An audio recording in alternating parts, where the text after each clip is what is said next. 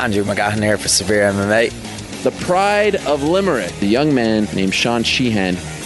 The severe MMA people that come into the local shows way before everyone else. To see them coming up and they're getting their shot, and I'm proud that people are coming up with me.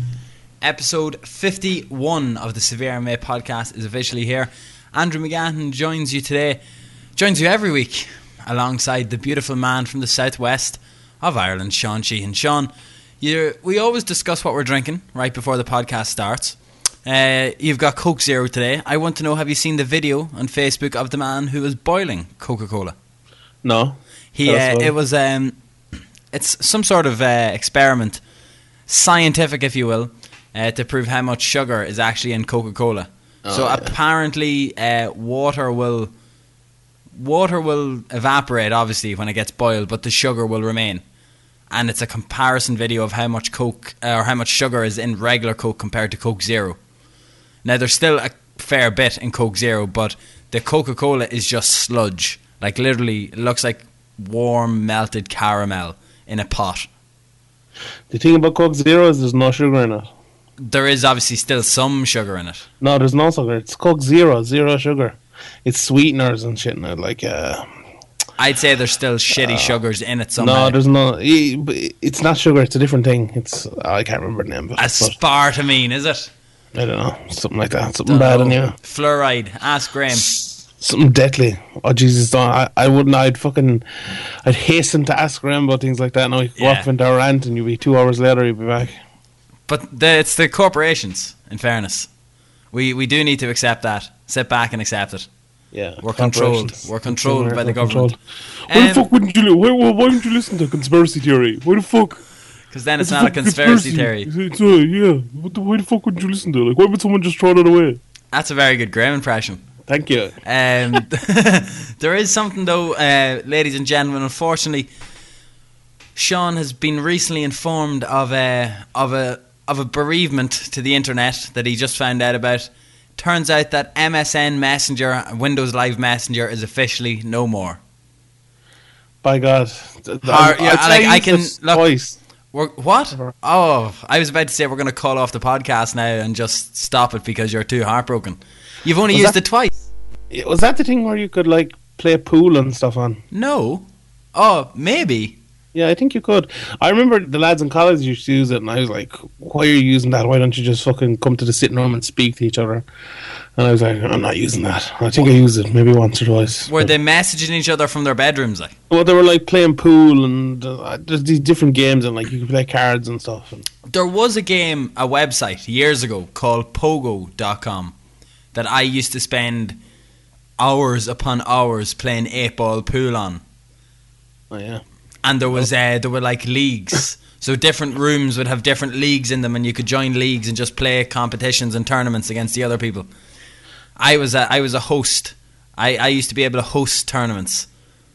I was never Like a big fan of playing games on a computer. all I'm doing here every every ten minutes of this podcast, I look back into my life and realize what a absolute loser I was, Yeah, you're and like still like the fact that I'm even talking about that is horrific, like embarrassing.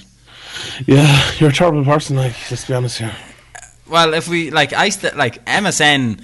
They're used to like people use. Oh my god, there's definitely people from my generation as opposed to the, whatever dinosaur generation you're from that are going to be uh, agreeing with us now here once they're listening to this. So I actually think it's more my generation than it is your generation. Too. MSN It's gone by the Messenger? Yeah, it, it only got extinct last October. Yeah. and that like, was no like it used to be huge around the time when I was like in secondary school. Yeah. Uh, like MSN Messenger was in a really basic version I think when I was 13 or 14 and that was around the time Bebo came around into Ireland. Or a Bebo, lot of people a lot of people started you like I remember I had a Bebo page at the end of first year. Yeah. When did I? I remember I started mine in. I think it was about third year, maybe, fourth year, or fifth year. I wouldn't didn't do fourth year, but I remember. Do, do, would, if would you share the love with me and Bebo now? I would give you my three loves a day, Sean. Nice. What, what was your you be- would you be- flashbox? Would you be Probably- was it- Uh, yes. my flashbox was Barthez on the move.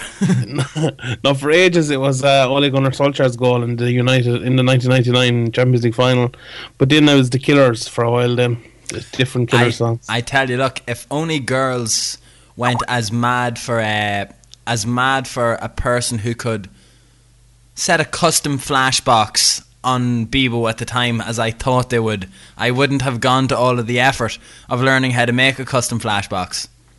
Can you? Rem- there was a time before you could put a direct URL link in. Do you remem- remember that? Jesus, I don't know. Was the flashbox not just the video that was on your page? Yeah, oh, that would start playing automatically whenever you Oh, went yeah. onto your profile. it- Yeah, I did that. yeah. So, but eventually it became that you were able to just put a YouTube link in. But before, you had to take an embedded code from somewhere. Oh, like, really? Yeah, like look up the script on the page, find some sort. I like. I can remember learning how to do it and thinking I was God and changing my flashbox four or five times a day because of it. And everyone was asking me how could I do it. It's like all of this thing is all of these are flooding back to me now. MSN Messenger used to be hilarious because you'd get uh, there'd be massive group chats. Like it would be like a huge WhatsApp chat that someone would just create and invite a load of people. And sometimes to annoy everyone, people would just invite their whole contact, invite their whole contact lists, and you could nudge people as well. Can you remember nudges Uh, on, on where? on MSN Messenger? You Uh, could no, but I, I remember on a BBM. Did you have a BlackBerry? No, I never had one. All of my mates had bought Blackberries just to have BBM. Me too. Yeah, we all had them. And we, my friend JJ, took him about about six months to get a BlackBerry. We were fucking gnawing on him all the time, and that got him then. And then eventually, like about a few months later, BlackBerries kind of just went shit, and we all bought smartphones. and stuff. Explain BBM to me. Did you BBM 's need did you need data? Uh, Or just yeah, Signal? I think so. But I used to have my data on all the time, and, like I never use up much data or anything, so I don't think it, I don't think it used much. It was basically just WhatsApp.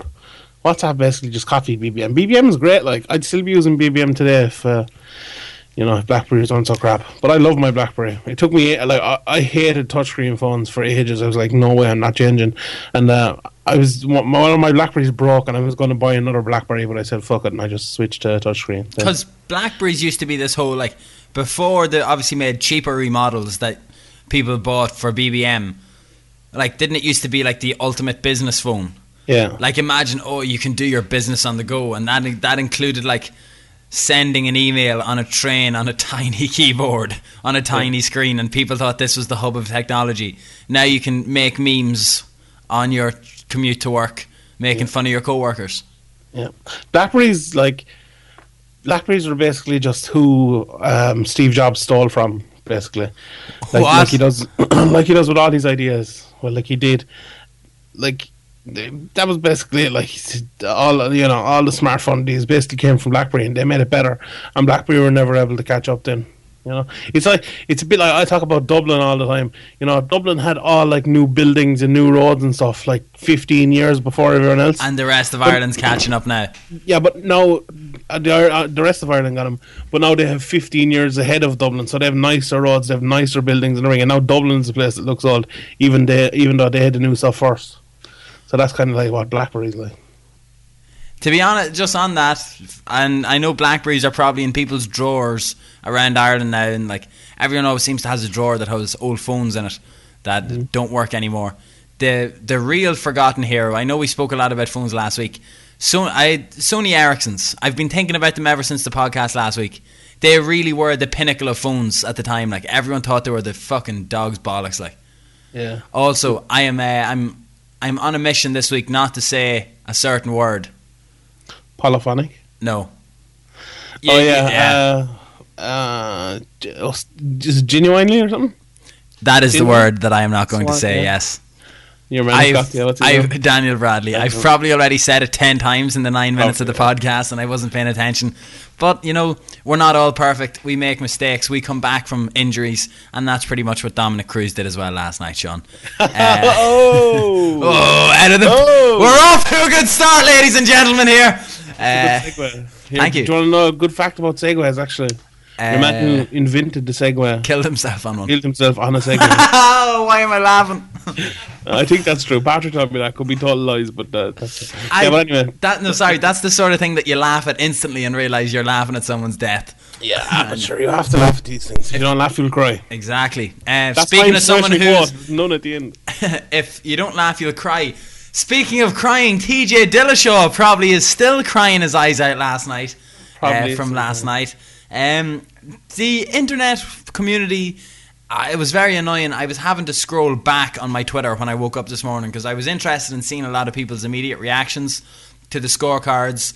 Um, I have to admit, after watching it back this morning and seeing uh, Dominic Cruz's face when the second scorecard got announced, I thought, right, uh, he knows himself that he's lost here. So I had already known uh, that Cruz had won the title, but to me, Dominic Cruz looked the beaten man when he heard the scores being read out. It completely took him aback that he won the split decision. Yeah, like.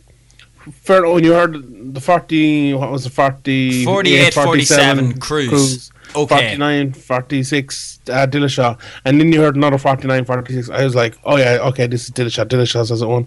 Dillashaw has it won. And then when they read out Cruz, I was like, I was stunned, to be honest. Um, it was a. Was it a fix? I don't think it was a fix, but it was a very, very tough fight to score. In fairness, um, I think like every round was close. To be honest, all five rounds were close. I think Cruz won the first, and um, Dillashaw won the fourth and fifth, and I think they were the most decisive rounds. Even though they weren't that decisive, you like I could still argue all of them the other way. But I think I think most people are in agreement that they won those rounds, and the second and the third were close. Personally, I gave Dominic the second, and I gave TJ the third. So I had Dominic winning three rounds to two. Um, but it was a you know it was a very close fight. How'd you score?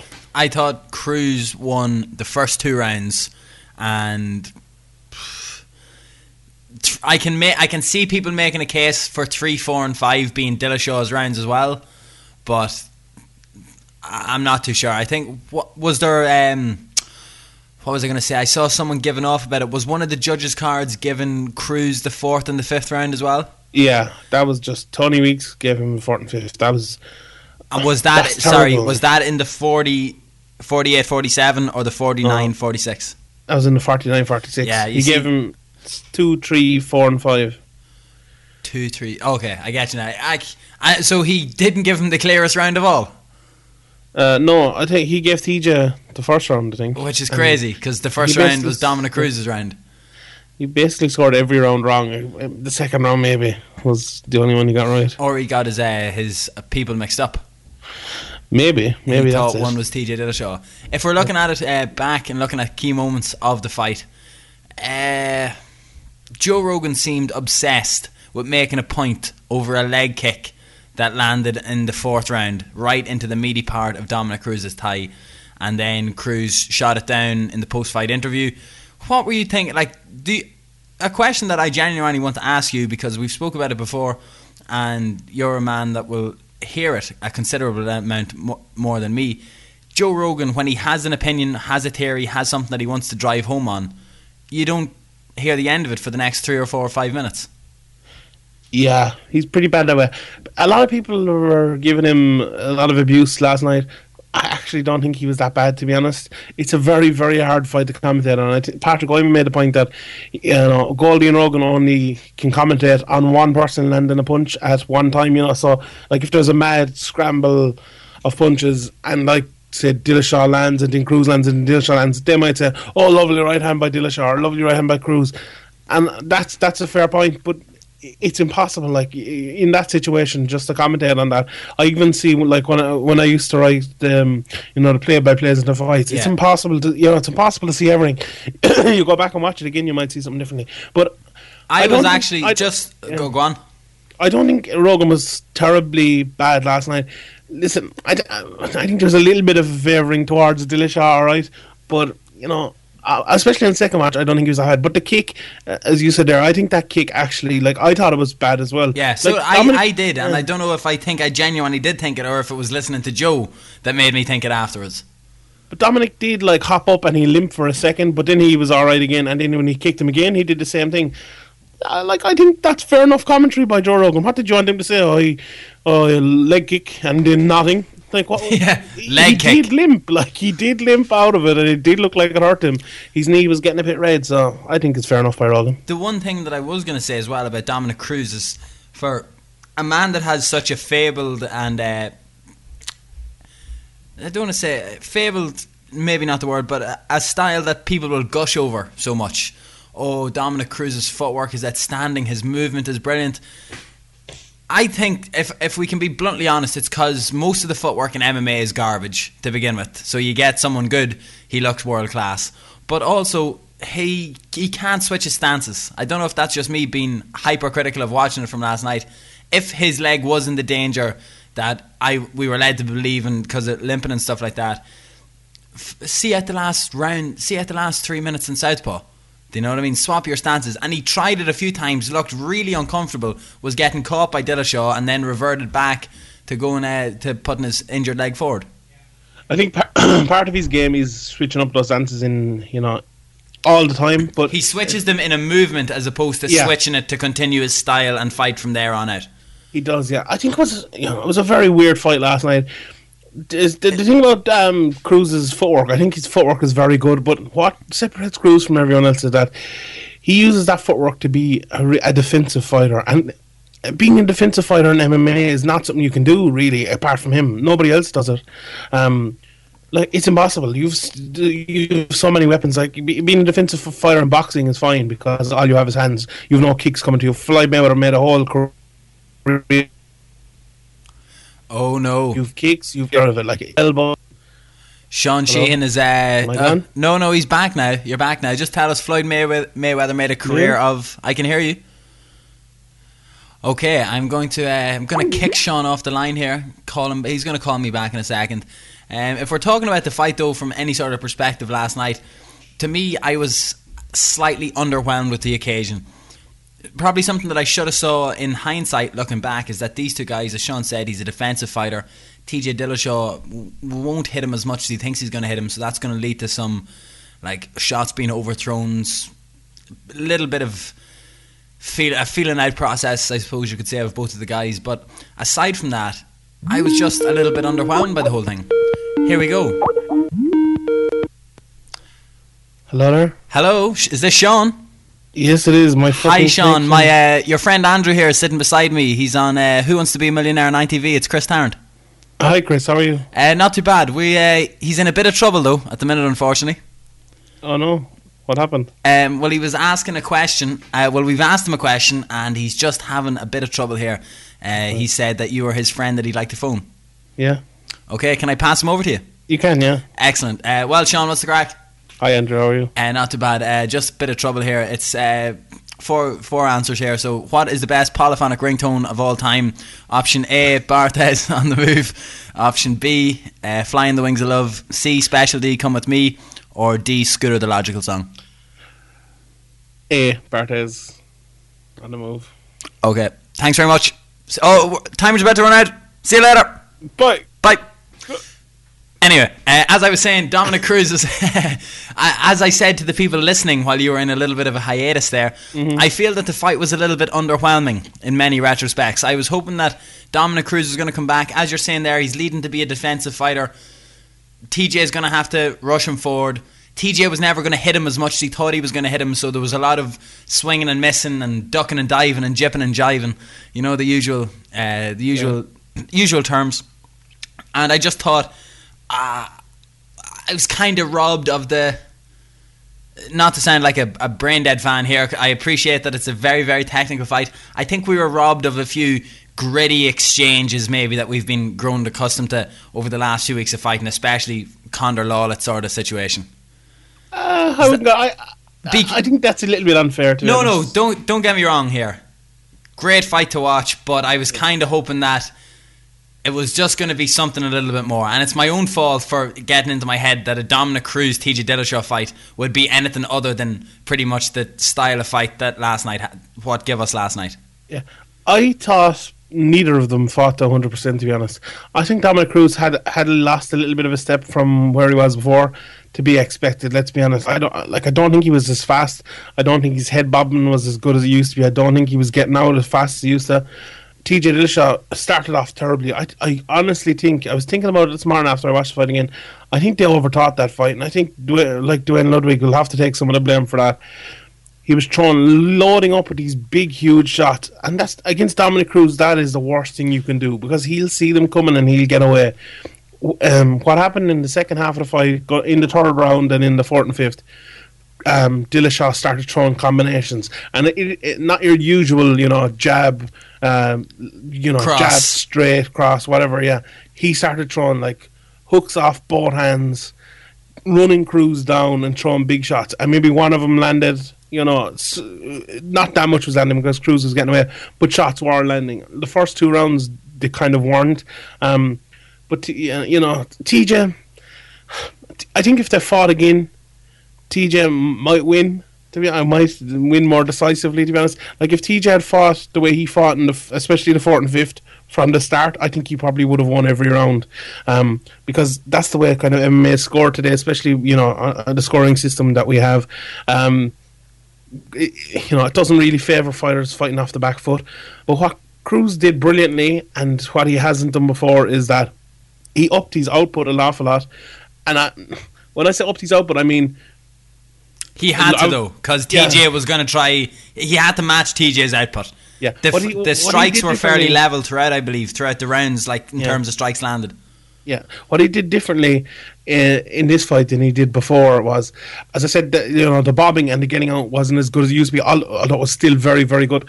What he did was he kind of he got his head away and he came straight back in every time. Like he used to do that, but he used to do it every time before. He was basically doing it every time now. You didn't see, you know, Dominic Cruz running around the cage like he, you've seen a lot. Even in that Mizugaki fight, even in the 61 seconds, you saw Cruz bobbing and then he go, like, he'd take 90 degrees to the right or left and he'd be gone. That, you know, you didn't see that much of that yesterday. He was coming back in a lot, an awful lot with shots, and I think that's probably what the judges, uh, what the judges liked and wh- wh- why they, why they gave him the, the fight. To be honest, on just one more thing on Dominic Cruz, you said that he didn't really look the same. I I completely agree with you. He was gassed, I think, within the first round. Not gassed, sorry, feeling feeling it definitely within the first round. He was like that against Mighty Mouse as well, though. I think that's just him. Uh, like about two and a half minutes, three and a half minutes into the fight, Yeah, but he wasn't gassed. mou- mouth was wide, Breathe. like mouth was wide open. Yeah. Um, and I definitely think the fourth and fifth round he was slower. Now, whether it was the the body damage, the wear and tear of the fight, or the half half ripped off foot that I'm not going to bring up, but since you asked me, I, injury that he uh, brought up post fight, I do think. Um, he's still the best bantamweight. I, I don't I don't uh, dispute that. I disagree with you. I do think he'd beat TJ Dillashaw again if they fought, but Dominic Cruz, something was different about him last night, and it was brilliant to see him back. It was brilliant to see not so much shades of his past, but maybe just he needs he. I can't even give him the excuse of saying he has ring rust because he doesn't believe in it. you know what I mean? And he can't even come back and say, "Oh, I'm a little bit rusty," because he's gone out so many times and said it's not a thing. But surely he's going to watch that fight back compared to some of his previous fights and think something's different here. Yeah, it, it was definitely different. Like, I go, I, I have harkened back there again. I think TJ Dillashaw's bad start was really, you know, everything went well for Dominic Cruz in that fight. For, you know, from from TJ not fighting the way he should have from the start, you know, to all the way to the decision, it kind of went well for Dominic Cruz. You um, you said one thing earlier on that I, I meant to pick up on about his shot selection. It was actually Ludwig. Ludwig said to him, I think, in the second or third round, that he uh, that he was throwing too many big single shots. He said, "You're not Yeah. going to hit him. You need to change the combinations, and you need to do tippy tappy shots to close the dis- distance, so the third Yeah. will land." And to be honest, for all of the shit that Duane Ludwig, Ludwig has been getting over his his person and the way that he conducted himself while a team alpha male, people just work well together. Do you know what I mean? And I have no doubt that he is miles, miles, miles better for TJ Dillashaw than Team Alpha Male as a whole were for TJ Dillashaw's game. Yeah, listen. Also, I- I- that I guy said- from Team Alpha Male was in his corner last night. Yeah, Justin Buchholz. Yeah. It'll be the last time now, I believe. Uh, look, I, I said it earlier. I think the game plan was wrong from the start, but that's you know that happens. I think the biggest thing is that the way you can change, and I think he did change. As you said there, he, he was given good um, cornering advice, and that, that was the perfect advice, and he did it perfectly as well, and, and that's why he, you know, I think he won the fight. But you know, it, it was uh, six one half a dozen the other. But look, I think the biggest thing to take out of this fight is and I said Dominic Cruz was a little not lucky, but things went his way, and I'm glad they went his way. To be honest, let's. He's had so much bad luck. This, you know, make no more no mistake about it. This is one of the best wins in UFC history. Just uh, I saw you tweet that last it night. It was. Oh my god! Uh, look what he's come from. Three ACL injuries, torn off groin. He came, came in with, an, as you said, an injured foot. 61 seconds in four years, a former champion to come back and regain. Like, the way the sport has changed in those four years, I think Luke Thomas put it well, and I think he, his point is, is well made that he said the only way you can do this if you is that if you were ahead of the game all those years ago, and like Dominic Cruz was, but it just shows the, how smart he is, how like how good his game was, and TJ's TJ's very good as well. Let, let's be honest about that. TJ's a very good fighter, and Dominic Cruz came back and. Okay, fair enough. You can argue about the decision, but it was a 50-50 fight. He came back and he, he did it. It was just, it was inspirational. It was fucking brilliant. I thought. I don't want to be premature in a, in a prediction between these two guys, but neither guy strikes me, or TJ Dillashaw in particular, does not strike me as uh, the bridesmaid, never the bride. Do you know what I mean? From this point on, it's not Chad Mendes who's going to bottle it in every title fight, or Uriah Faber that'll bottle it in any title fight that he gets. I could see these two guys having a serious amount of continued animosity towards each other, continuing into another fight, maybe even into a trilogy, where you could see the strap change hands on all three occasions. Yeah, I think they'll definitely fight, fight again. Like, and I think that's probably it's, it's like you said there. Everything about it leads it to being that they're so good, so well matched, so evenly matched.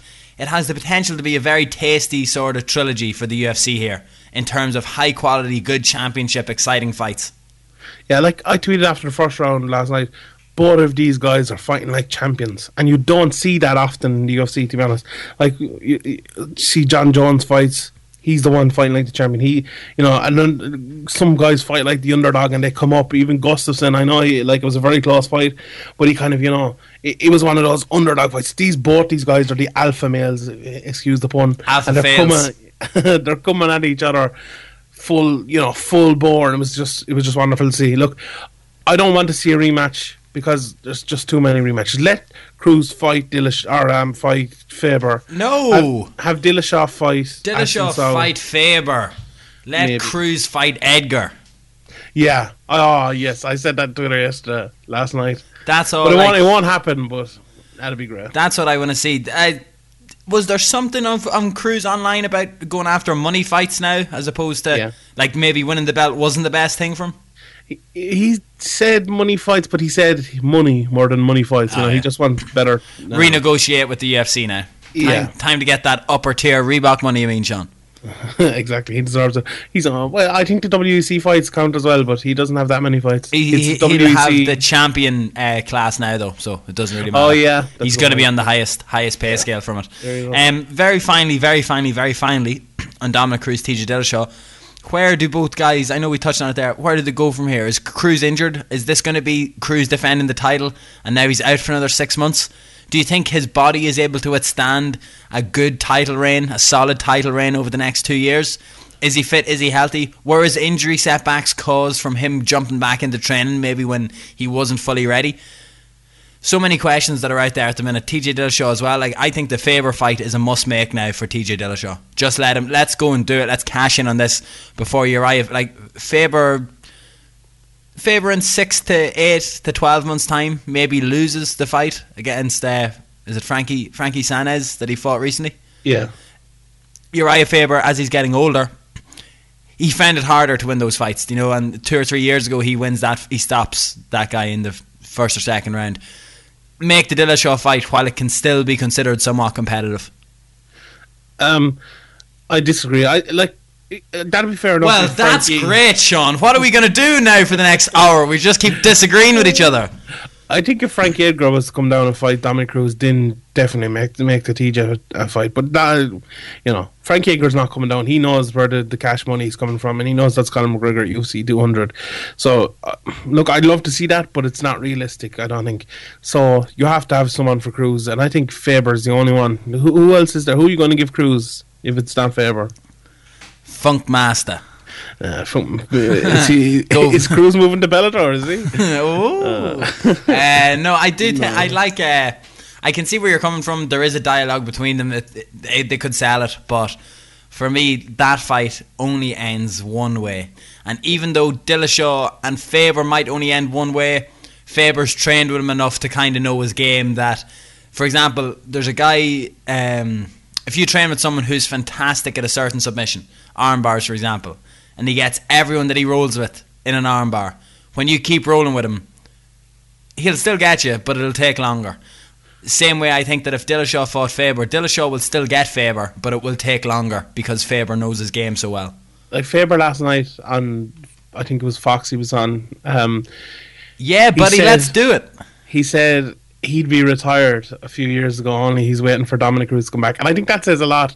I think Faber should be probably retired. You know, he's on a downward spiral. He's not the same fighter he used to be. As you said, that Frankie Saenz fight wasn't great. Jorge, was it Jorge Rivera or um, Francisco poke, Rivera I that he fought that he gave a thumb to the eye. He he was beating him in that fight, and I think Faber probably would have lost that fight until you know until he he uh, poked him in the eye and then he finished him off. But um, uh, like if you're Faber now, I don't think you take that Dillashaw fight. I think you you want the Dominick Cruz fight and you want the champ- last championship fight uh, before you go out to maintain your perfect record of losing in only title fights. Yeah. Noel, he lost to Frank oh, well, whatever. Look, that was a fun stat up until 10 months ago. Yeah. 10 or 9 yeah. months ago. So yeah. I'm just going to keep saying it and hope people don't pay attention to it. Um, aside from that, we had. I you'll probably hate me for this. What I thought was a better fight to watch: Anthony Pettis versus Eddie. Oh, oh, Jesus! No. What a disgust! From I don't know. I love those two guys so much. I love Alvarez and Pettis. So um, I enjoyed watching it. I think I've always had a sort of a soft spot for Eddie since he came into the UFC. That is, the UFC have been trying to maybe bury him a little bit or give him the highest amount of competition. Um, and I don't want to go saying to go out and beat Anthony Pettis like that, or has Anthony Pettis gone in bed himself mentally? Has Rafael dos Anjos done something to him that he will never recover from? But to me, that is last night was an example of someone bottling a fight in a big way. And I don't want to be as cliche and saying he shouldn't have got taken down in the third round, but Anthony Pettis spent the first two rounds like being within a range and a distance to really pour on the striking, and then potentially get a finish or just rack up maybe a 10-8 in one of the rounds, and then he goes and throws it all away in the third.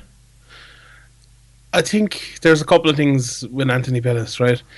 There has been a blueprint to beat Anthony Pettis for years. Clay Guida, oh my god. Yeah but all the way back to those of you playing the severe MMA bingo at home, you've already crossed off one of Sean's cliches here. We're waiting for sea level Kane to come up from him in the next couple of minutes, and uh, Blueprint well, you've said Blueprint Pettis. What's the other one? Yeah. Uh, motivated. Motivated. Oh, and we will get to that. Ding, ding, ding, but I think all the way back, even to I think it was Bart Palaszewski in in the WEC, oh. like Pettis, Pettis' takedown, takedownable, pushed up against defensible there's a blueprint there to beat Anthony Pettis, and I think Eddie Alvarez knew that, and that's what he fought uh, earlier on.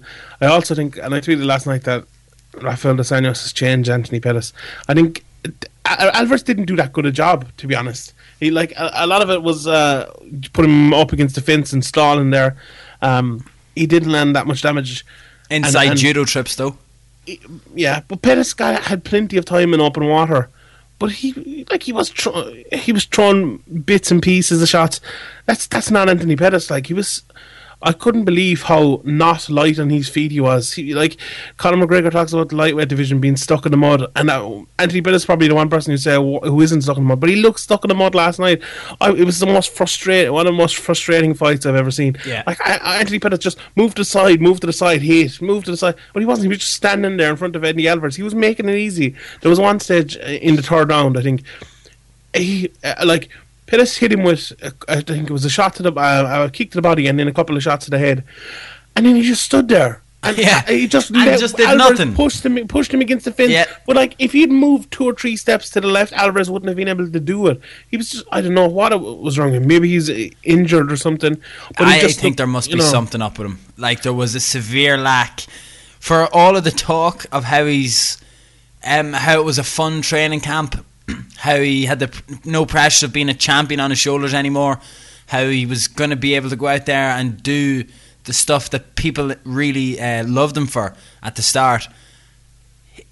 It was very similar to what we said about TJ Dillashaw, just trying to throw the single strikes. Now Pettis was able to land the single strikes, but like couldn't capitalize. He absolutely controlled at one stage. He destroyed uh, Eddie's side with left kicks to the body. Like it must have landed a couple of them in the in the one round, and serious serious damage. And you could see it was hurting him. Then did nothing after it. Do you know what I mean? To the point that he was landing the kicks, and it was making um, Eddie go down and like kind of clench, leaving his head completely open, and he was doing nothing from it. And as you're saying, doing the odd bits and pieces, he would do maybe do that, close the distance, and then throw a, a mad cartwheel like a heel kick Yeah. that missed completely. And it's like this isn't the Anthony Pettis that would have thrown that at the end of a three or four punch combination. You know, to close it out. It was like moving forward. It was like watching a child learning a special, like uh, like Mar- one of Marshall Law's special attacks from Tekken, and moving close enough to do it, and then pressing the buttons just to do this mad attack, and then nothing else happening afterwards.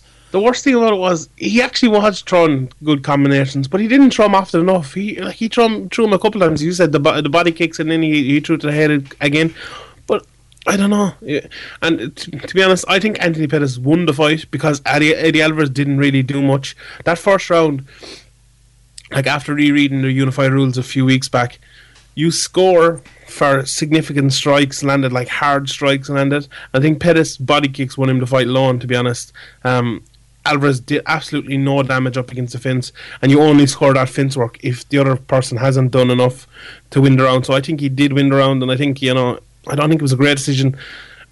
It was an iffy one because the unified rules. Okay, you know, i i people don't people don't take them into account maybe as much as they should, or maybe they do too much. Maybe I did it too much, but it was it was a close fight either way. But you know, I think Alvarez probably deserved to win the fight. If you're just going by like who who went out there and took it, I think yeah. I, Pettis, you know, Pettis, he didn't look like Anthony Pettis. People have such high hopes for him, and I think he um he looked very bad, and it, it's a pity, like, because he's he's such an exciting fighter, such a good fighter, and it's I don't know, maybe he needs a move. I don't. Uh, Duke Roufus is, a- Yes. you know, he's a striking, he's a striking coach. Maybe he needs to move He to. did. what- Uh, they did say on the broadcast, yeah, that he spent a bit of time away from Duke Roufus for this camp, and I think he is. uh, recently opened a gym as well. Him and him Yeah. and Sergio have opened a gym together. You you're wondering what's going to happen there, and I'm not like this is pure speculation, okay? Because that's all we deal in, Sean Yeah, allegedness and speculations. Duke Roufus is involved in like an online sort of thing with uh, Alan Belcher is one of his students anyway. But remember the whole Lloyd Irvin thing from a couple of years ago, and not that he, uh, Lloyd Irvin was involved in and still is involved in a load of internet marketing, like how to get your MMA gym 30, 30 sign-ups this month.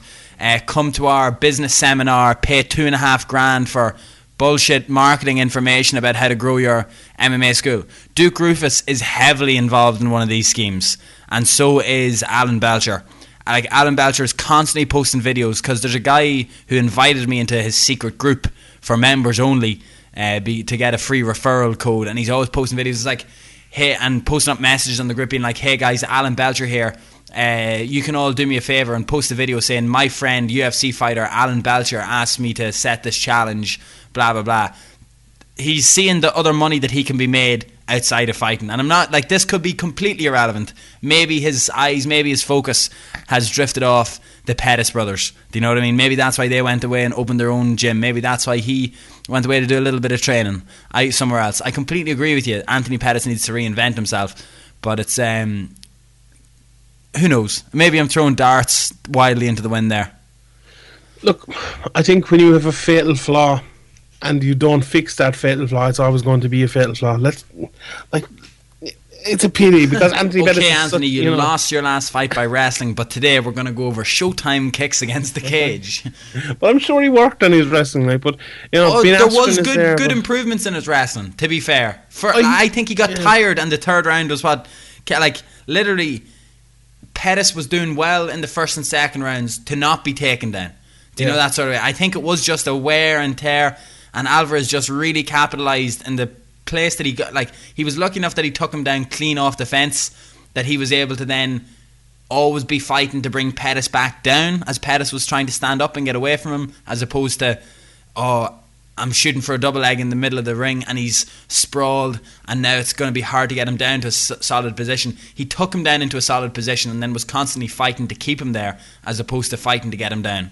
See, the problem with Anthony Pettis is, as I said before, he's too easy to push against the fence, and he's too easy to hold against the fence. Like he tries to fight out, he's good at stopping people taken down, but he's too so worried about being taken down that he doesn't, you know, he doesn't get those underhooks, push off, and uh, you know, push, turn, uh, say, turn Alvarez's back against the fence, and then come out.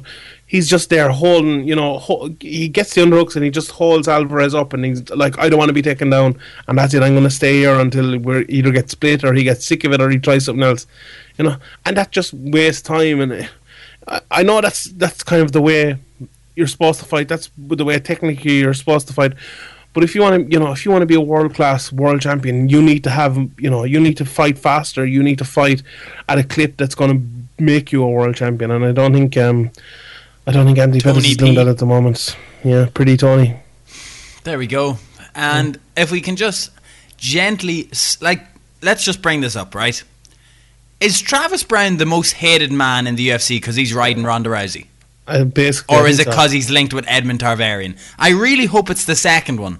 But I have a feeling that all of the booze, everything, is just people that are annoyed that he's having canoodling sessions with Ronda Rousey. Uh, I don't know. And this came out of nowhere, like. Like, compl- literally, complete nowhere. It's like Travis Browne shows up at the weigh-ins to a massive chorus of booze. And then you're just like, what?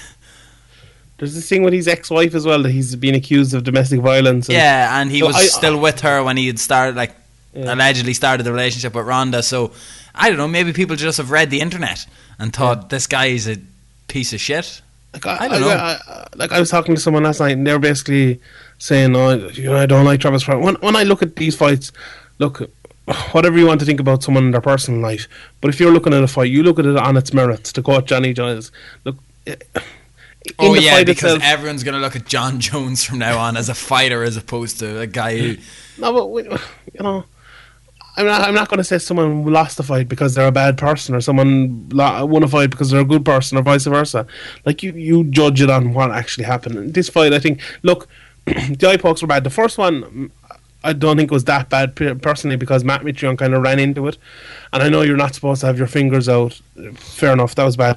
The second one was a little bit worse. The he, second he had one his was, fingers out. was the worst of was worst of all, and it was after the second one that the referee said to him, "You ran into his hand. You need to stop that."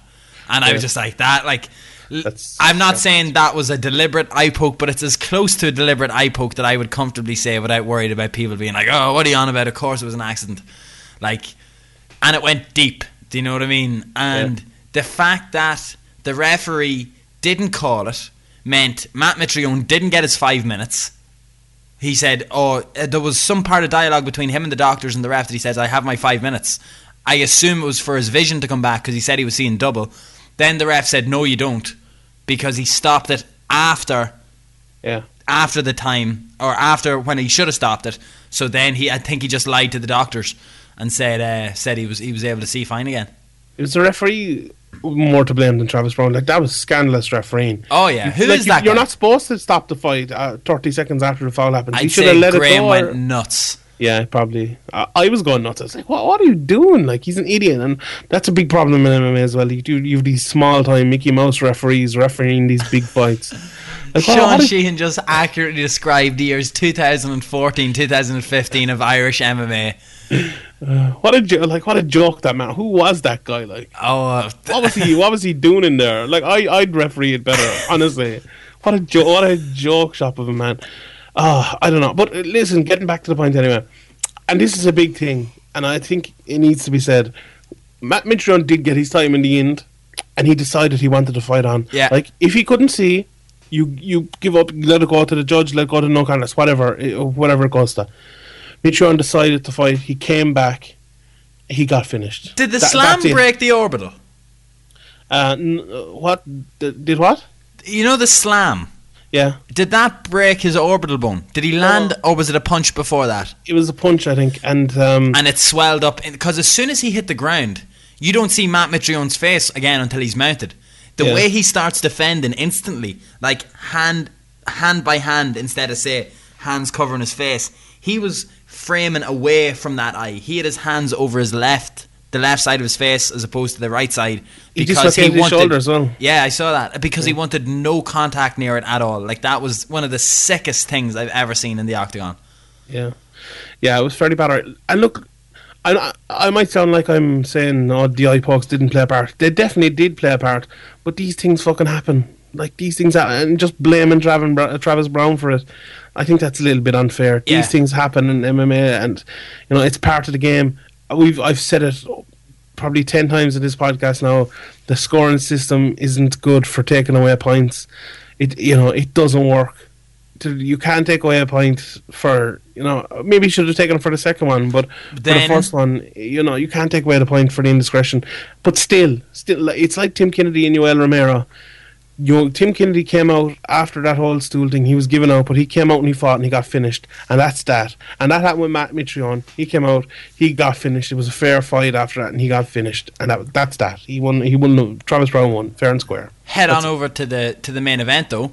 Herb Dean warning Dominick Cruz for holding on to the cage. If you do that again, I'm stopping it and taking a point.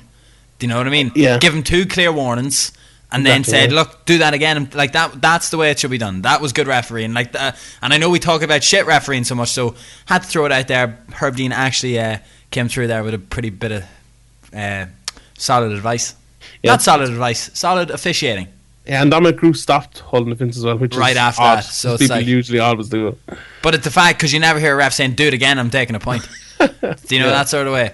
Um, from that though, Travis Browne, I don't think that eye pokes are going to help him any any more in his popularity problems at the moment.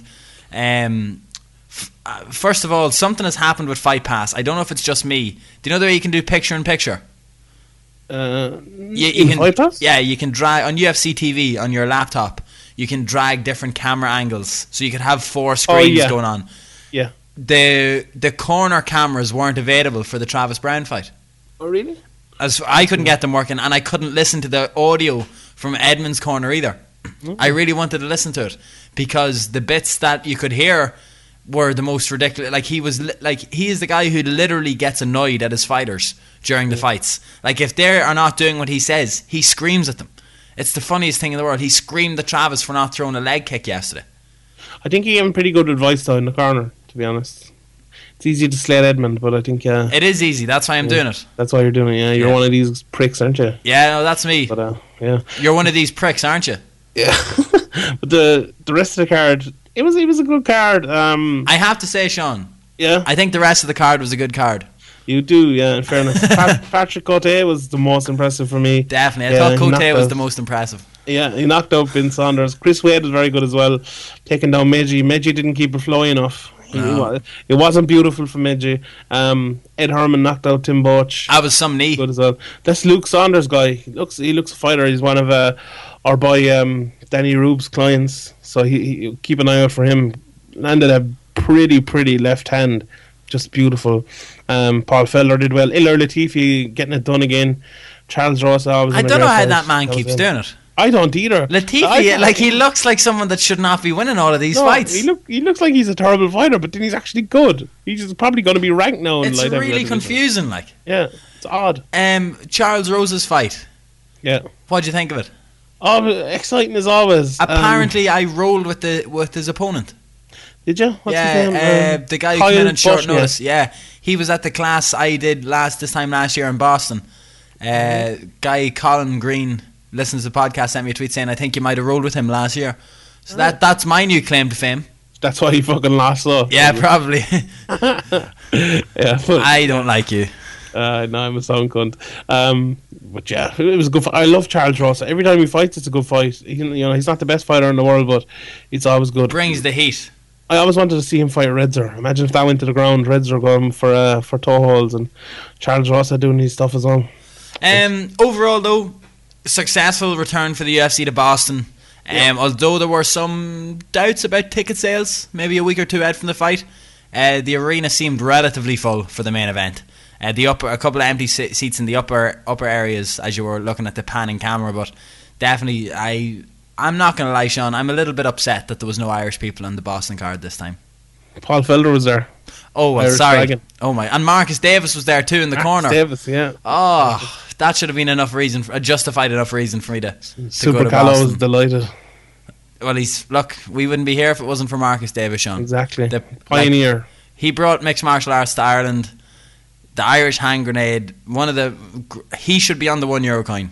He taught John Kavanagh everything he knew. He well, knows. pretty much. That's how the you see John Kavanagh went down to Marcus Davis's shed originally. Yeah. that's how it started. Like, and then in Waterford, and then John opened his own shed. But Marcus is, you know, Marcus Davis is the godfather of the godfather of MMA. he's the great Irish godfather. MMA. But you see, Mark, you know, he's the he's the humble Irishman. You know, he doesn't doesn't tell people like he Exactly. he flies under the radar. We salute you, Marcus Exactly. Davis. Also, it's uh, it's John Kavanagh's birthday today, so happy birthday, Is it? John Kavanagh? Well, yeah. there we go to the to the true grandfather, true godfather.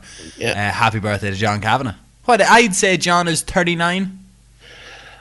Is, uh, And that- say I'm going to go with 40. That's what I'd say.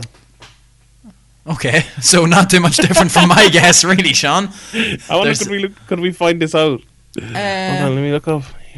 I bet you he's one of those guys that doesn't have his age on his Facebook page. You check that. I'm going to see oh what shit, we're I'm going to talk about John next. Redmond. Oh, well, Oof, you're, you're saying that like it's a bad thing.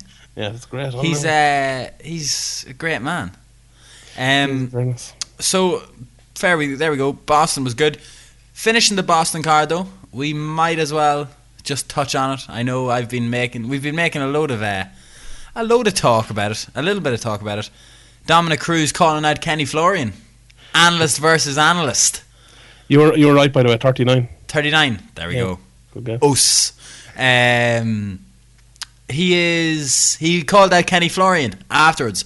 Can I just say to anyone who noticed something like thinking that I was gone batshit crazy during the week with my tweets? I was going on to Kenny's page and finding old tweets and just copying and pasting them word for word for word. Copied one of mine as well. Yeah, I also copied one of Sean's.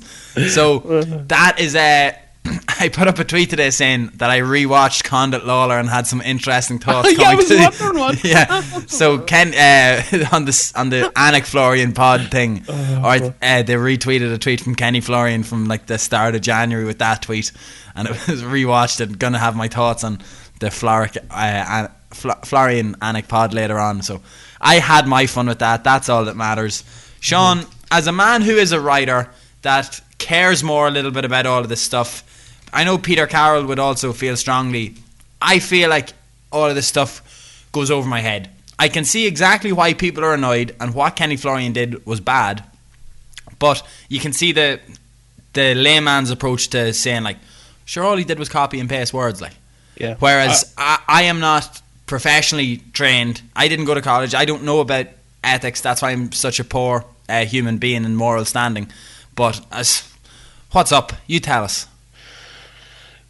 The, the worst thing about this, look, Kenny Florian, what he did, he lifted words from uh, this guy's um, YouTube video online, put them in his article, basically, you know, pu- putting him out as if they were his own. Then he was found out by uh, what's his I think Naked Gambler. I think his name is online, um, and it, it went viral. And he, you know, he basically got caught. Then he comes on Twitter and says the only person who should be upset, and rightfully so, is Lee Wiley, the guy he he uh, he lifted him from. Right. And, if then- you want to hear any more about our Yeah. opinions on this, tune in to next week's Severe MMA podcast. Exa- exactly. Which, look, Jesus, one second. Sean Sheehan is dying here, folks. I'm dying. then he comes out and he gives the um. He puts out a statement that says it was an oversight, and basically it was he didn't reference him, which is complete and utter bullshit, and that's Has. Kenny Florian yeah. ever referenced anyone in an article before? No. Uh, I don't know. But the, the problem here is right. He didn't reference him. He put took those words and he planted them in his in the middle of his article. He he wasn't quoting someone. You know, he wasn't saying. You know, I, I did an article during the week and I goes as as illustrated by BJJ Scout and I put like a link to it in, in the article. You know, that's how you do it. You, you're you're not. You know, Kenny Florian just took the words and he put them in his article. Kenny, Yes. Kenny and what's the issue with this, officer? the, the, like you you know this is this isn't a borrowing someone's Pen. words this is stealing someone's ideas that that's what Kenny Florian did and then he comes in and says it was an oversight no an oversight is you take like you know you you borrow someone's quotes say if Conor McGregor does an interview in America bloody elbow take down the quotes put it up and then I write an article and then I take the quotes from Bloody Elbow and I forget to, to credit Bloody Elbow for doing it. That's that's an oversight. That's something shit I forgot. And now I'll credit him. Kenny Florian didn't do that. He stole this guy's ideas. He stole this guy's work. He stole this guy's analysis, and he put it, passed it off as his own. And then he comes out and says it was an oversight, and like he basically takes no blame for it. That- that's surely, bullshit. yeah, surely someone. I'm going to reveal a severe MMA secret here, okay? If I have ever had any sort of correspondence with someone professionally outside of severe MMA, Graham has written the message. okay? I've sent it to Graham, and he will completely change it and say, no, you can't say this, this, this, or this. Just send back this. Yeah. Okay? Surely, surely Kenny Florian showed that letter to someone before he published it. Yeah. He mustn't have. Otherwise, that wouldn't have got out there. But Anyone who read it, what? Like, but people are you- idiots. How would you know? But how would you know? Like if Kenny Florian sent that article to me, I would have said, "Oh yeah, that's grand. That sounds good." no, no. up." I mean his apology, his Oh, his his, apology. his Oh, use yeah. of the word oversight. Yeah. Do you know what I mean? Some people speculating. You know, Kenny Florian didn't even write it. It's a ghostwriter. It's someone under his name. Do you know what I mean? Who know? even, Like even then, I, I don't think that's an excuse to be honest. even then, I think if sorry, if that was true, it would have come out by now because he's been suspended in since. since. Yeah. Do you know what I mean? So he would have just said, "Lads, look, ghostwriter." Not like he would have taken the shame for that over pla- plagiarizing. I think. Um, Just before I, it leaves my head, you sounded like the ultimate Disney villain there a couple of seconds ago. Did I? So I'll set the scene for you, Sean. Monsters Inc. style film, okay? Young kids being scared. Uh, same team. We have a young protagonist, Mr. Sheehan, and these monsters are coming in and invading people's dreams, stealing things. Okay? And I quote you this isn't borrowing words, it's stealing thoughts. I could imagine you saying that in a film about a monster who comes in terrorizing children. It's, it's altogether possible. It is altogether possible. Is this a new project you're not telling us about? Yeah, look, we'll say that, and I can't, I can't reveal my sources at the moment. But um, just la- the last thing I'm throwing in, like, if he'd come out and said, "Look, I lifted this. I made a mistake. I shouldn't have done it," I would have said, "Fair enough." I'd have said, "Look, we all make mistakes. Fair enough." But the fact he came out and said it was an oversight, that that's the furthest thing from the fucking truth. And uh, like, if this was anywhere else, he'd like he'd be sacked. Imagine if I did that. I just lifted someone's like. There's no way, and like we're not, you know, we're not fucking professional. We're not Fox Sports. Like we're no, you know, we're not the New York Times. We're not one of these big publications. I'm uh, like he's got suspended, and all tar- uh, you know your man Nick Gambler He said he messaged him and he said he got suspended from one show on Fox and one UFC tonight, and then he's coming back. That's My yeah. heart bleeds for him. Two I weeks don't- holidays. Exactly. Yeah, I don't like. I think I think it's terrible, and uh, I wouldn't I be going to these fucking podcasts to listen to what he has to say either. He, like, why, why would you why would you support these podcasts to someone that's a play? Like How do you know that his thoughts aren't stolen? Like ours are. Uh, um, like I agree. My thought on it is, if he had come out and said, "Yeah, I lifted the," no, I, I was trying to write down exactly what you were saying, but you were you were going too quick. So I said, gone too quick. if he had have come out and said he lifted this, and that's as far as I got before you you were already on. So I was really hoping to do that word for word there, and hope someone and hope you wouldn't even realise to prove how easy it is to get away with this, Sean. Exactly. Right, we've a couple more things. We'll we'll fly through. Fly them. through them. Um, Yoel Romero's failed test. Were hilarious. No, absolutely hilarious. You called it last week. Yeah. So so good. Like I'm like people online, like people on boards.ie because it's still stuck in the stone ages a little bit, and you're not allowed say stuff like it's not like you can come out and say I think this person's on steroids because boards.ie. Fun fact about boards.ie: their legal bills for the MMA forum alone have surpassed their entire legal bills for all other firms in their history. Why people sue him or that? Uh, yeah, over this guy Robert Devan a couple of years ago who made uh, videos to try out for the Ultimate Fighter and had a gym called MMA Incorporated. Um, it Oh, was yeah. so funny. Like he like brought boards.ie to court and stuff like that because people were defaming him online. I think that was yeah, there was that, and then there was definitely some other shit uh, that came up about it. So very funny, but um, I can't even remember Sean what were Yoel- talking- Yoel Yoel- Romero. Yolo Romero. He uh, it was it was brilliant. Someone on boards that he posted, "I'm so happy this guy failed the drug test, so now we can actually talk and say that he was on steroids to ri- instead of risking getting banned from the forum." Like, what? Like, uh has he has he made a comment on it since? Has he No. tried to say that he didn't know there was anything in his body? No, he's two weeks, um, two weeks to, to come out and say that, but you, you know he probably will. Um, this uh, we, we must say it as well that this isn't hundred percent that he's you know he's failed the test yet. He obviously has those two weeks to come out and say it. There might be something, but look, the eye test alone, I don't think uh, Uh-huh. Johan Ramirez one of those guys that passes that too well. What? Um, what happened with Cro Cop though? Cro Cop confessed and his sample came back clean, did it? yeah, I came back clean. Yeah. Unbelievable. the fact that he confessed means he gets a ban anyway. What so an he idiot. fucked himself over. Yeah, you should have said nothing. Said fucking nothing.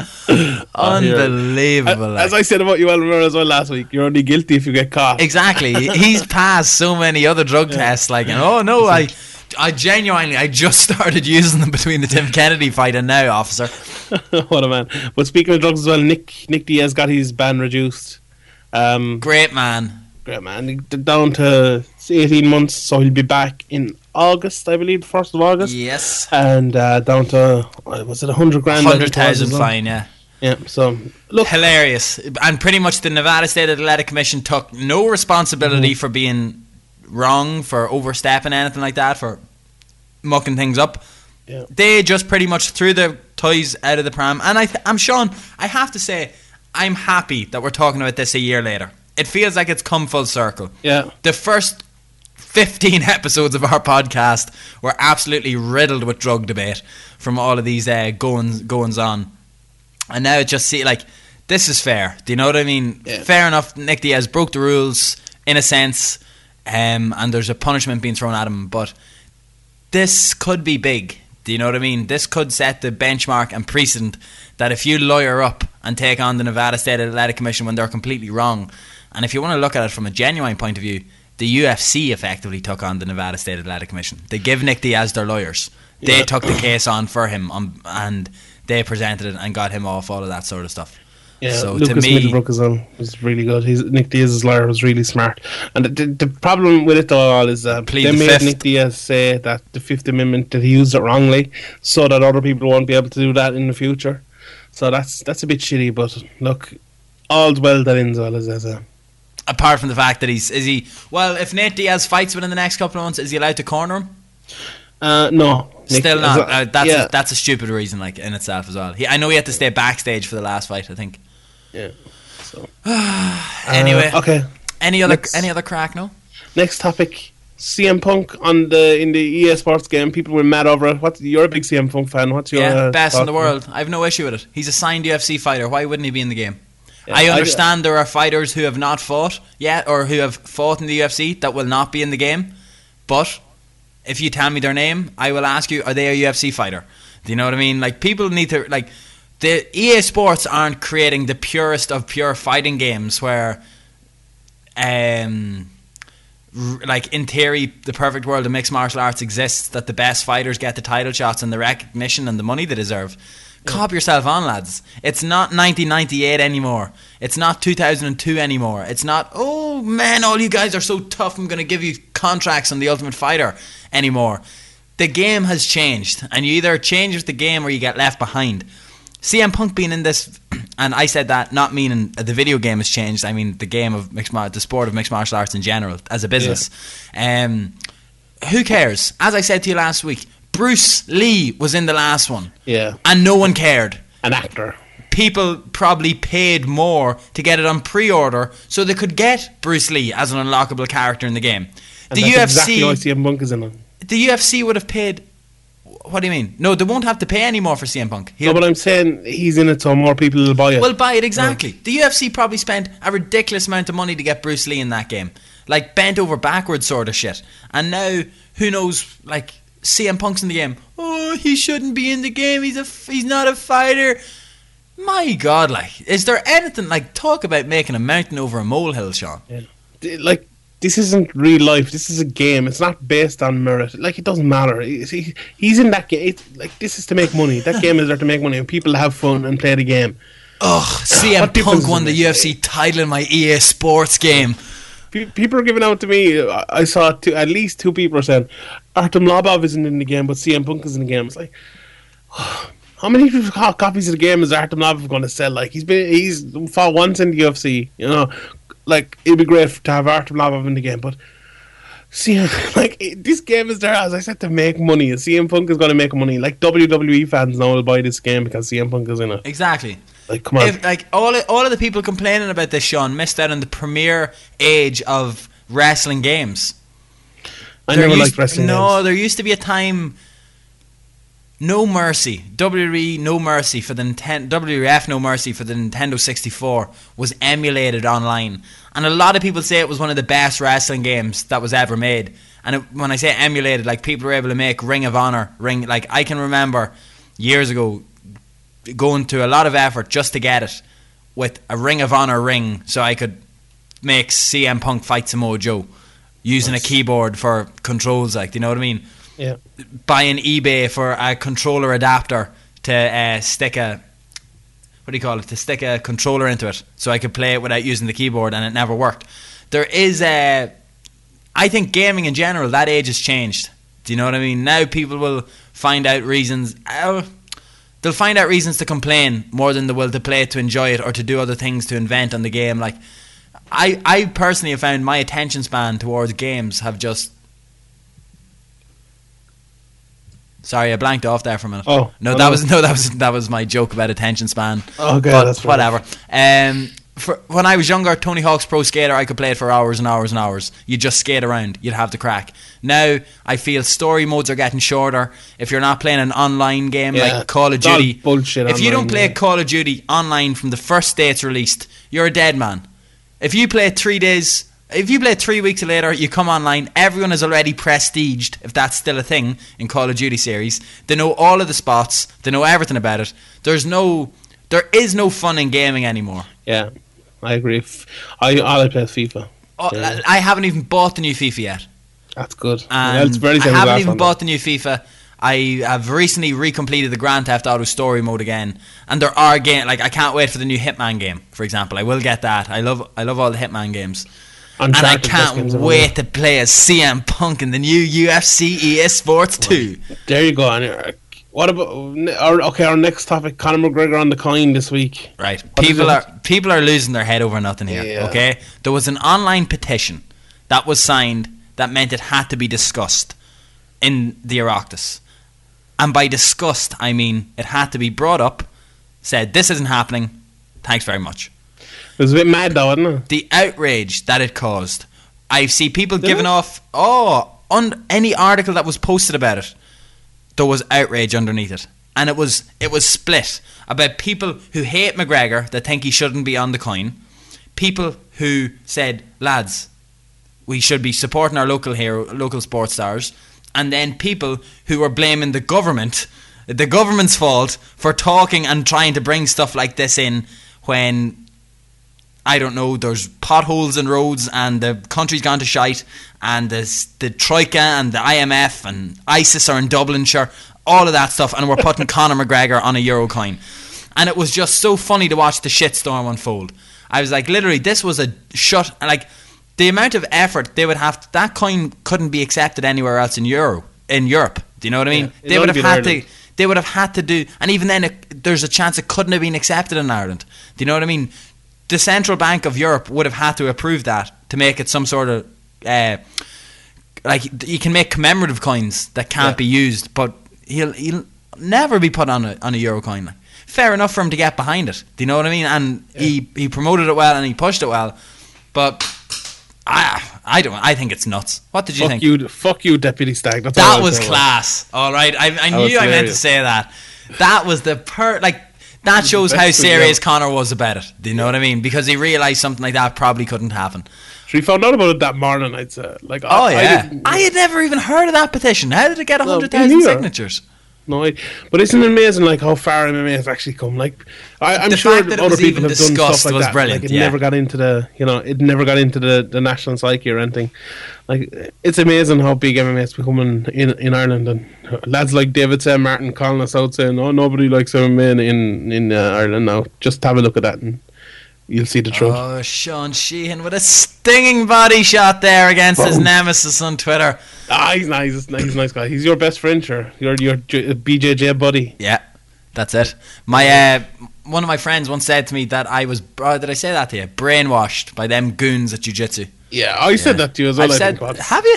Yeah, I, I, I, I think you agree said it with on a anyway. pod- Shut up. I'm actually going. I this podcast nearly didn't happen, Sean, because I'm going Oh, yeah, away you're going tomorrow. away? Yeah, going away go- to uh, to Portugal for the European Championships. When you come back, Uh, I'll be home on Sunday. are you going to win? I think so, to be honest. Oh, And that's like that's not something that I'd be comfortable with saying out there. But if you'll allow me to take two minutes of your time, oh, Go on. just because I'd like, shut your mouth. I'll uh, I can mute you here. I can take these two minutes whether I want to or not. People won't hear your snoring on the final edited version because I'm going to just completely eradicate it. Um, so the way I look at it is, MMA fighters may have 20 to 35 fights in their life. Okay, go from amateur to pro, full career. I will do 35 tournaments in the next two years. Do you know what I mean? There's such a massive pressure, I think, on mixed martial arts people that translated into jiu-jitsu a little bit about having to win every tournament, to have to win this tournament. You need to go and win this tournament. You have six months to improve between your next fight. You need to win this fight. Someone is causing grievous bodily harm to you in a fight. In jiu-jitsu, you're struggle cuddling with someone and trying to get them in a bow and arrow choke when you take their back. As no matter what happens to me this week in Portugal, it's not going to stop me from coming home two weeks later and winning the Northern Irish Open. You know, and submitting everyone in that division. Your home open. You're what? Your home open. My home? Uh, no, yeah. no, whoa, whoa, whoa, whoa. Yeah. I am. Uh, not that I care. I am from the Republic, Sean. no, you're from Northern Ireland. just so we're just so we're clear on that. Northern Northern Ireland. Ireland. Aye. Uh, I can do a bit of a northern accent, but Sure, you're from Northern Ireland. You have a Northern accent. I'm from the north of of. Ireland. I don't live in Northern Ireland. you're I'm from from the northeast of Ireland. Nah. Nah. I think that uh, the sport of jiu-jitsu is just it allows you. To, who knows what's going to happen? Do you know? I'm going to go out there, and I feel as long as I perform and compete the way that I have in the past, and know that I can, then I'm very confident. Do you know what I mean? And what whether that is only taking a couple of scalps and then losing to a ridiculous guy, a phenom from Europe, I'm okay with that. If it means, if you look at it this way, you either win the tournament or you got a lucky draw. Okay? What's the point in getting to the semi-finals and losing to the guy who wins it when you could have been drawn against him in the first round anyway? Do you know what I mean? That's what that's what I mean about jiu-jitsu. Why people put too much emphasis on fights because it's not just matched up in a fight against someone else. It's a tournament. Luck of the draw is massive in jiu-jitsu. You have absolutely no idea. It's random. You're drawn against someone. You could get the best guy. You could get the worst guy. Just depends on how you show up on the day. ah, yeah. It's your best luck anyway. So you just turned your volume down there for the last three So minutes, I'd say. Don't give me shit. No, all right. Well then, Uh, but sure, fuck it. Sure, it's been a crack anyway. no, like fine. We'll finish the podcast now. We've fought, we're, we've officially fallen out. There won't be a year episode. Congratulating us next week because we're done. After that, Poor- you don't understand me. I just look. I understand you. You're not my real dad. I'm not calling you dad. Oh, okay. Questions. On, let's do it. Oh, well, very quickly. BJ Penn. I, I don't want him to come back. Do you care? Do you? No, I do. You do one. You. I don't care. I don't see it. BJ Penn. I don't see the. I don't see the issue with it. Do you know what I mean? As long as he's at a decent camp. I and do you know what? All I'm thinking of is that the reason I want to see him back is because he threw Mike Dolce under the bus in his last weight cut for the Frankie Edgar fight. So I want to see him at least try it properly at a different gym. Sad against someone who's not Nick top- Lentz is going to beat him. No, he won't. BJ will Yeah, beat Nick will. Lentz. He'll get matched against someone decent then afterwards who will beat him. That's the issue. Well, he's going to get beat by Nik Lentz. Like BJ, look, you're finished. That Frankie Edgar fight was enough. Please, please don't come back. That was enough. I don't want to see BJ again. It's sad. Poor It's sad. Sean. It is sad. Come on, questions. Um, let's do it. Okay, we got a message just there into the uh, questions. He couldn't tweet it from Consaw. When is the BT deal with the UFC up? Last night, lots of us wake up, event recording, left way short. Uh, not resubscribing, 220 euro if Sky is taking over soon. Tough was the same every second week as well. What do you make of that? What happened? I, do, I didn't watch it on. Uh, it was on Fight Pass, so I was able to watch it there. But what happened with BT last night? It didn't. He recorded only four rounds of the main event. Didn't get the fifth round. Excellent. But I, I think it was actually a Fox Sports thing. I think they overran, which was ridiculous because they showed Eight about four for promos for, every- future yeah. fights and stuff. It was awful, but yeah, look, these things happen. You always have to record the, the next program as well, just to be safe. just to be safe. The next Well, two programs, even. Tell me about uh, what, like someone else, uh, Darren Das with BT Sport and Advertising UFC 197. Is there a chance that they will retain the TV rights? One nine seven. Uh I I think they have it that long anyway, don't they? I think they have it like late. I thought it was September. January, but then you said it's No. August, September. I think so. Yeah, I think someone's. I'm not 100 percent sure, but I think someone did say it was September, or August, or something like that. Not Well, 100, percent but we will, we uh, could find. We could find out. We'll delve into the questions a little bit further here now. Gordy Soccer UK. If Conor beats Dos Anjos, then is it anyway serious to consider him moving up and facing ruthless Robbie Lawler? No, I don't think so because I think. Uh, But I Conor's he- looking huge in the picture he posted the other day. He could. I think he could fight at welterweight. I, but honest. not against think- a big welterweight like Robbie Lawler. I don't think. He'd, I don't think there'd be any point. Like, I, you know, stay at lightweight. There's plenty of fights at lightweight and, and featherweight. There's no need to move up. Legacy. Um, friend of the podcast, Gavin Springett. Seeing Ronda Rousey has signed on for yet another film. Will we see her fight in 2016 or ever again? I don't think we'll ever see her fight again. And if we do, it'll only be once. once more, I think. She said something at an airport. There was a video going around the most reputable source in the world, TMZ. Someone running up to you with a GoPro strapped to them. Do you know what TMZ Conor stands for?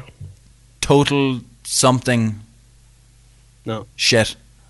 It's the money's on. Ah, how does because clickbait equals money? Is it? I think it's because it's like they they're from Hollywood and it's nicknamed the Money Zone or something. I don't know, not sure. Silly. Um, Ronda Rousey said she is planning on coming back, just it won't be at UFC 200, and she wants to take more time. Yeah, I take that with a pinch of salt to be honest. Oh, She's she's doing more films. She just signed on for Do Nothing Bitches, a new film coming out. which is pretty much a film named around something she has said. Yeah. So she's still a big star. Co going to be presenting Saturday Night Live Yeah. later on this month in the states. Yeah, I give her a I give her a good I give her a seventy percent chance of not coming back. There you go. There we go. You've heard it here first, an exclusive from Sean Sheehan that Ronda Rousey will not be coming back to mixed martial yeah, hundred arts. percent. Yeah, there you go. Confirmed. Um, we spoke about it a little bit, but one Mr. Podge, on a scale of 1 to 10, how surprised were you that Yoel Romero failed a drug test? 1 being not at all, and 10 being not at all. Um. Oh, oh yeah. Okay. Five. So I was. in the middle. Yeah, fair. Yeah. Good answer. Good answer. Uh, what do you think is the bigger fight? Um, this is Daniel Bradley. I'm gonna just go through some of his as he sent us an Hashtag friend of avalanche. Hashtag contributor to the podcast at Yeah. this stage. uh, Cruz Faber three for the title or TJ Faber. We did speak it earlier on. I'm siding with you now that I, that I've digested. Cruz in Faber three. You might as well do it and let Uriah Faber retire. Yeah. Is that okay? Yeah, I agree. Is this the fight now to make? Pettis is on a two fight skid and Aldo's no longer the champion. Would you like to see that fight at 145 now, or has it lost? In my, this is me putting it on. Do you think it's lost a little bit of its glamour from when there was talk of Anthony going down to fight him when he was champ? I think at 155, I, I'd watch it not at 145. I don't think Pettis should go down. But I want to see Pettis against Barboza. That's the fight. Spinning heel That's- kicks for laughs. Uh, for lols. yeah, that's that's the fight there. That's the fight to make. Um, Graham Vard, friend of the podcast, and Irish abroad. Uh, we've heard a lot recently about Conor's new lightning speed and karate style agility. Um, can we expect the same from a 155 Conor? Yes. Yeah, And we will see it better. Yeah. A better way. Um, and then Daniel Bradley's last one. What's more likely, Sean Sheehan getting onto the MMA beat or Andrew doing a whole podcast episode without saying the word? Gen- genuinely.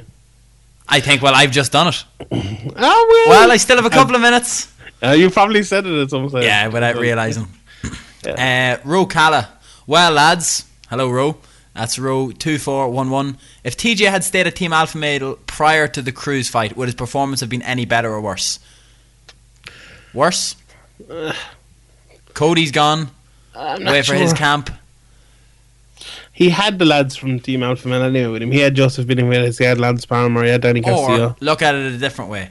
As you said earlier on, could those guys fight next week and it would be a completely different fight, even still under Duane Ludwig? I think the answer to that is yes. I think TJ Dillashaw not showing up was as much to the equation as we said earlier on of Dominick Cruz winning the fight. Yeah, I don't. You know, I think he actually fought pretty well. I think having Duane, as we said earlier as well, having Duane Ludwig in his corner kind of helped him. Um, I don't know. I think it, it speaks a lot that nobody really made an issue of it after the fight. I think it doesn't didn't doesn't make any difference really. Look, these things happen in MMA. Um, Fergus McD. I don't know what signs he's reading, but he says all signs point to Cruz versus Johnson Dillashaw favour at UFC 200. No, a UFC 200, no. Not, that uh, I not don't think to be up at UFC Cruz 200. or Johnson will be anywhere near UFC 200, and I don't think No. Cruz is going to fight Demetrious Johnson. I don't either, but they were talking about it all right. But? I don't think I don't think that's going to happen. I'd rather see, as we said before, Cruz versus Faber just to get it out of the way sometime over the next year, and then we'll uh, we'll see how the division lies looks afterwards. Indeed. Um, Captain Willard, the Chiefs boat, will Mighty Mice UFC challenge Cruz? Will he move up? Who wins the match? If I they he could again, happen eventually, but not, not not not next. there we go. Um, Ian Thornton, who do you think the UFC will match Alvarez against the winner, or do you think uh, they'll match him against the winner of Dos Anjos and Conor? Not a fucking hope in hell. not a one hope. Hell No will way. freeze over. No way. They'll give him Khabib Nurmagomedov and he'll lose, and that'll be the end of Eddie Alvarez. There you go. You are not a fan. I'm not. Yeah, Eddie Alvarez is so beatable. What has he done to you? Has he blocked you on Twitter or something like No, that? he hasn't. Here, He wait a minute. Wait a minute. Sorry, sorry, week folks. Who was crap. Sorry. Our DMs are the strictest confidence, but we got a DM asking. the guy thought it was me, and he's like, "Can you get Sean to unblock me? He blocked me for nothing." I hope you've done it. Uh, Yeah, I didn't. My fuck. I didn't. He's a prick, that fella. no, I'm not unblocking him. Fuck you. Well, if you want to raise this issue with Sean Sheehan, you can do it on 087. Uh, no, I don't even know the rest of your my- number. off the my number. Yeah, I know. Sorry, my phone's upstairs. You actually have one good. If you're in the DMs there, someone sent us a message last week, um, asking us. What was? I'll go into it now in a second while you're answering this question. Yeah. Will the UFC re-sign a deal with Reebok, or will they go back to the old way? That's for C Ziggy's. Now it is six or seven years away. Maybe the UFC won't even be a thing then. But what do you think they should do from here on out? It's not that long, is it? I don't think it's. I thought it was a six-year deal. Uh, was it a five year deal? I'm not. I'm not sure.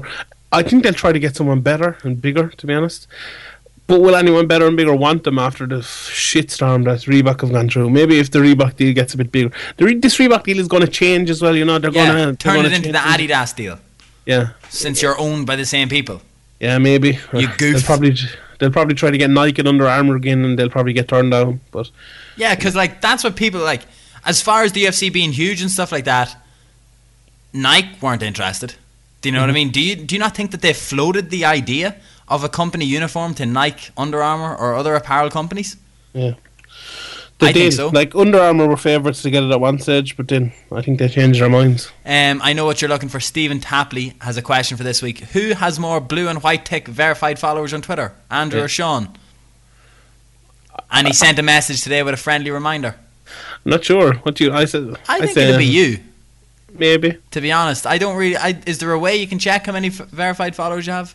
I don't think so. I did Do- pass. I got a notification that I passed four and a half thousand the other day, Oh yeah. so I was happy with that. You have uh, Four thousand eight hundred eleven. That, yeah. Not that you knew it off the top of your head or anything like that. I'm I'm just looking at it right yeah, here. That's sure, yeah. Well, I think you're you've more people that you actually know, and you know from the MMA scene and stuff. And I think I have more people that Our fans. Okay, so that's what you're saying. You've got more fans than me now, Sean. Put Yeah, it out there. Yeah. Okay. Fine. hashtag Sheehan Nation. Wow. Cool. I was thinking about changing it to She Fans instead of she and Nation. Oh my god. I'm telling you, Oh, your T-shirt is going to sell out. I tell you. Have I said too much? No, it's you coming. haven't. It's coming. It's coming. haven't- we you haven't promise said you all. Yeah. Oh, while we're here, actually, as well, Go on, plug. I'll get the next question. subscribe, please. i- If you're on iTunes, actually SoundCloud. I, s- I went down to SoundCloud there. There's loads of people on SoundCloud. Shout out to those people leaving comments and stuff, talk, Yes, having a discussion. I on always there. see them. Yeah. Fair play to them. Um, please subscribe to us on SoundCloud, on iTunes, on wh- everywhere. Uh, and if you could leave a rating on iTunes and leave a small comment, like 10, 15 words, and it really help us because when you give a better rating and when you leave more comments, you go further up the the, iTunes chain. charts, more people can see Like, it, and more people can listen.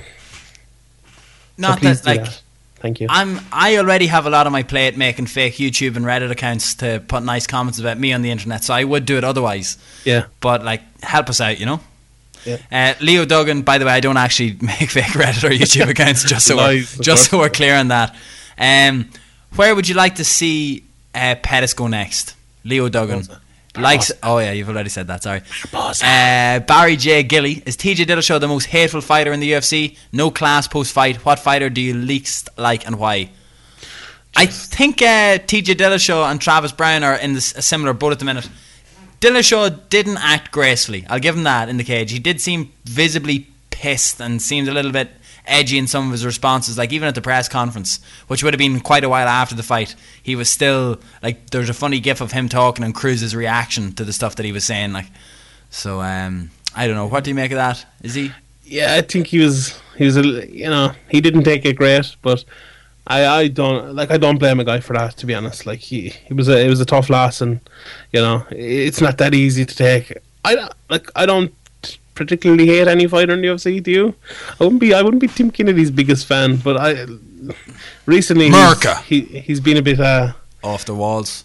he's been a bit of crack. But Yeah. Only because ISIS are after him.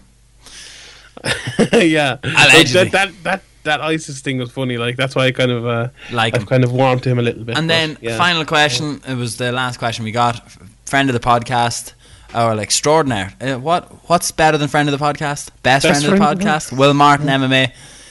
With Luke Rockhold coming to London in February, if Silva beats Bisping, do you think they make Rockhold Silva for the middleweight strap? Oh, Jesus, they could. Why not? Do you know what I mean? You can sell an Anderson. Like if he smokes Michael Bisping, you can sell it. Okay, beats Diaz, beats Bisping, broke his leg. Do you know that sort of thing? And Yeah. like, there's still questions out there. People still would want to see it. Me personally, I don't. I think Luke Rockhold would like do horrible things to Anderson Silva if they fought. As long as they don't make the Chris Weidman rematch yet, I'm okay. Exactly. And do you know what? The one thing that I have to point out on that is Anderson has never looked for the Weidman rematch. He knows himself. Do you know that Yeah. sort of way? He. The But I manner. said the, the Rockhold Weidman rematch. Oh, as long as he doesn't. As long as they don't do that. I thought you meant as long as Anderson doesn't ask for the Well, Weidman rematch. I suppose. I, I don't want to see Rockhold Weidman again yet. I want to see Weidman take a lot of time out, then fight someone else, and then maybe get a title shot. I want to yet. see Rockhold fight Jacare next. I wouldn't. Yeah, I'd be okay with that. I think he. I think he should probably fight Vitor. To be honest, and I. I hate saying that Well, because that's Vitor's what Vitor is doing, though. Vitor Yeah. sat out. Vitor uh, was offered Anderson Silva, turned it down because he wanted to see how the uh, Rockhold and Weidman fight would play out. Maybe wouldn't mind- anticipating the call out. I wouldn't mind seeing Rockhold putting all, uh, putting all old-fashioned American beat down on Vitor Belfort. Said the Irishman. exactly. Um, I think that's probably the right thing to do. so that's it for questions. Any questions throughout the week, please send them to us at Severe MMA Pod or use the hashtag Severe Pod, and we can find it that way on Twitter. Um, as Sean Shed, as uh, Sean what- Shed? Sean Shed was red, red feather, yellow leather. Exactly. What's There the go. other tongue twisters? I don't really know anymore. I used to have to do them in college all the time, and I can't remember them at all. Um, as Sean said, if you could please subscribe to us. I know a lot of people like uh, a lot of people listen, but they just listen and leave it at that. And the only reason we're asking is because we get noticed a lot more. More new people will be brought in once people leave ratings and have subscribed and leave reviews and stuff like that. Like, um, we're planning on winning some sort of award this year relating to podcasting. I haven't told Sean that yet. Sean, just so you know, we're planning on winning some sort of award this year Nice. related to podcasting. The goal you set for us has, for like July has already been met. So there yeah. you go. So for like those that know I'm a little bit of a loser, I was about to say something else. Sean would have given off to me for saying it. Um, that likes to write down goals and objectives and stuff like that for what I want to do. I wanted the podcast to get to around 2,000 listeners a week before UFC 200. We've already surpassed that. So we are uh, we are getting along fairly well, and as always, I feel like we always finish the podcast begging people to help us out, Sean. But or I think it, I think it's the right right way to do here. I think at least we're being bluntly honest, and we're not like making a group message and sending it to people we know listen and being like, "Hey, will you vote for us so we can win an award?" Yeah. There you go. Cheers, thanks. Cheers, thank you. Sound out there, and just like, well, man, how's things? Any chance you could like just make a gener- a semi-generic message? well, man slash. well, lad, any chance you could give us a, a vote here? Just click the link and vote for me, yeah? Thanks, bud. How are you anyway? or the kids. You you send that to a 17 year old. what? I've kids. She Oh never my told God. me. That bitch. Oh no. Uh, so anyway, that's uh, that's it. You know, we're just uh, we're growing, we're baby stepping, we're on a week away from the year anniversary, Mm-hmm. and uh, this podcast was only meant to be an hour long, and still we've somehow ended up at an hour and thirty. Yeah. I'm very sorry. Sean Sheehan has graciously agreed to uh, reschedule the podcast for today. It will be released on Tuesday. I will be in Portugal while you're all listening to this, so uh, thanks very much. Uh, anything else, Sean? Before we go, what's Oh, the crack? nothing. What are you at tonight? What are you going to go get now? I'm doing another podcast tonight at the half seven You MMA Dude Brawl podcast. You tramp. I know. I'm. I'm I have so many number one rule of I'm cheating. fucking No, Callum number one. Yeah. I, you're a Lothario of the podcast world. That's what you are. Exactly. A man whore. Uh-huh. oh, you just love your voice being heard. I love hearing people, your voice. People love hearing me. Exactly, the she love it. fans. She. Fa- oh my god, I can't wait to get a T-shirt that says "she fan" on it. it's like no. Hashtag she fan. I'd say you've been called she fan before because no one knows. No, like that guy Sean Sean she fan. That's what's gonna happen. Oh, it's yeah. gonna become such a big thing. People will think your last name is she fan. Did you know? Do you know the way? Like my name is Sheehan, but people in America call me Sheehan, Sheehan. Sean Sheehan. Graham for the last two years has been calling has been calling me Sheehan. Yeah. taking the piss Because of that. Two years. Every time He said it to me when he was there. Like send that, uh, send it on to Sh- to Sheehan, will you? And I was like, what? like that? No, his name's Sean. Sean Sheehan. and like even then, I'm saying it wrong. I think. Oh, he's a great man. I know, you said it grand. So that's it for another week. Sean, as always, thank you very much. If you folks do anything with your week, you know, we like to encourage things here. We like to set about social revolutions and change. If you see joke.ie posting a video with Louis Van Gaal's head on something, unfollow it, report the page, comment under it, because these things need to get out of the universe, Sean. Fuck joke that I. Is that, no, is that your inspirational? podcast on that. Is that your inspirational quote for? Do I have to go? Do I have to do new inspirational quotes now, or have you not got one? I've got one, but I I don't want to do them anymore. I'm kind of getting sick of them. Why? This is the last one, so this is the last Ah, no. ever. Next week has to be the last one because it'll be a year. Okay, next one. Next week's last one. I don't know how you haven't found even better ones because I just put I just put put uh, inspirational quotes for teens into Google and it's the best thing that I've ever seen in my life. Yeah. I live in my own world, but it's okay because they know me here. That's that's terrible. Okay, here's my inspirational quote. Good things come to those who wait, but better things come to those who work for it. See you next week.